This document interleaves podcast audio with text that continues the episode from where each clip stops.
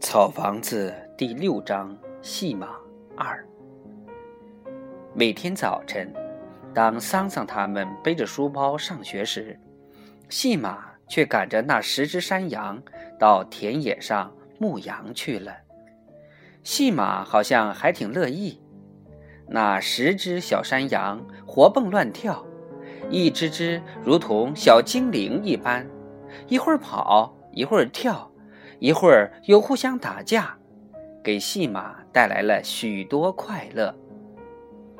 戏马一面用一根树枝管着他们，一面不住地跟他们说话：“走了，走了，我们吃草去。多好的草啊！吃吧，吃吧，快点吃吧！再不吃，人家的羊就要来吃了。别再闹了。”在草地上躺一会儿，晒晒太阳多好。你们再这样偷吃人家菜园里的草，被人家打了，我发誓再也不管你们了。细马觉得羊们是能听懂他的话的，也只有羊能听懂他的话。每逢想到这一点。戏马就对油麻地小学的学生耿耿于怀，他们连我的话都听不懂，他们就不知道他们的话说的有多难听。他就在心中暗暗嘲笑他们读课文时那种腔调，说的什么话呀？一个个都是大舌头，一个个好像都堵了一鼻孔鼻涕。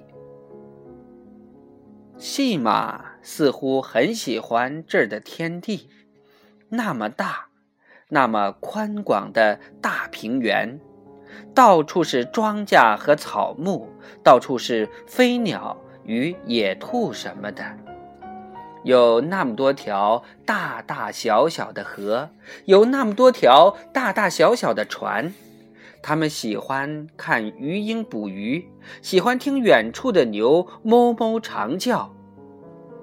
喜欢看几个猎人带几只长腿细身的猎狗在麦地或棉花地里追捕兔子。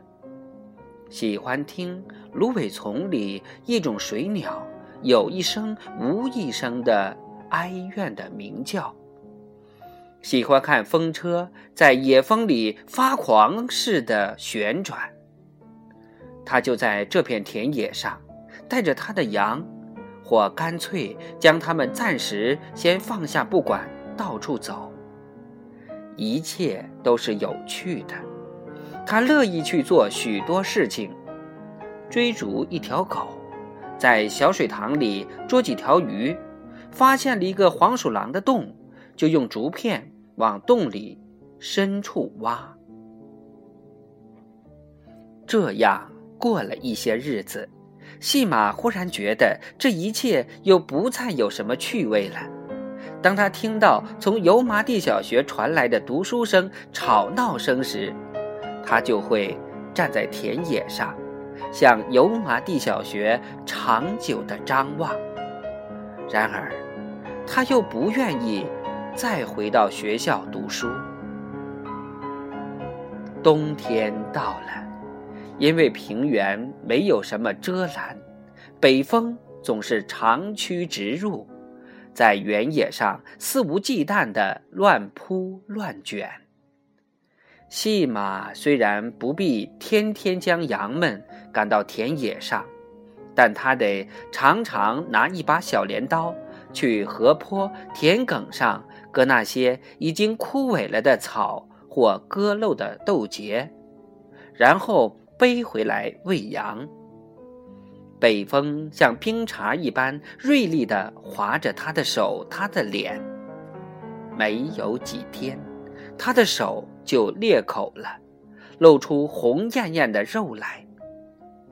晚上，邱二妈烧一盆热水，邱二爷就把戏马拉过来，让他将双手放在热水里长时间的浸泡，然后擦干。再让他涂上蛤蜊油。但即使这样，戏马的手仍然在北风中不时地产生出一种切割样的疼痛。每逢此时，他就对那些坐在门上挂了厚厚草帘的教室中读书的孩子们，产生出一种嫉妒，一种敌意。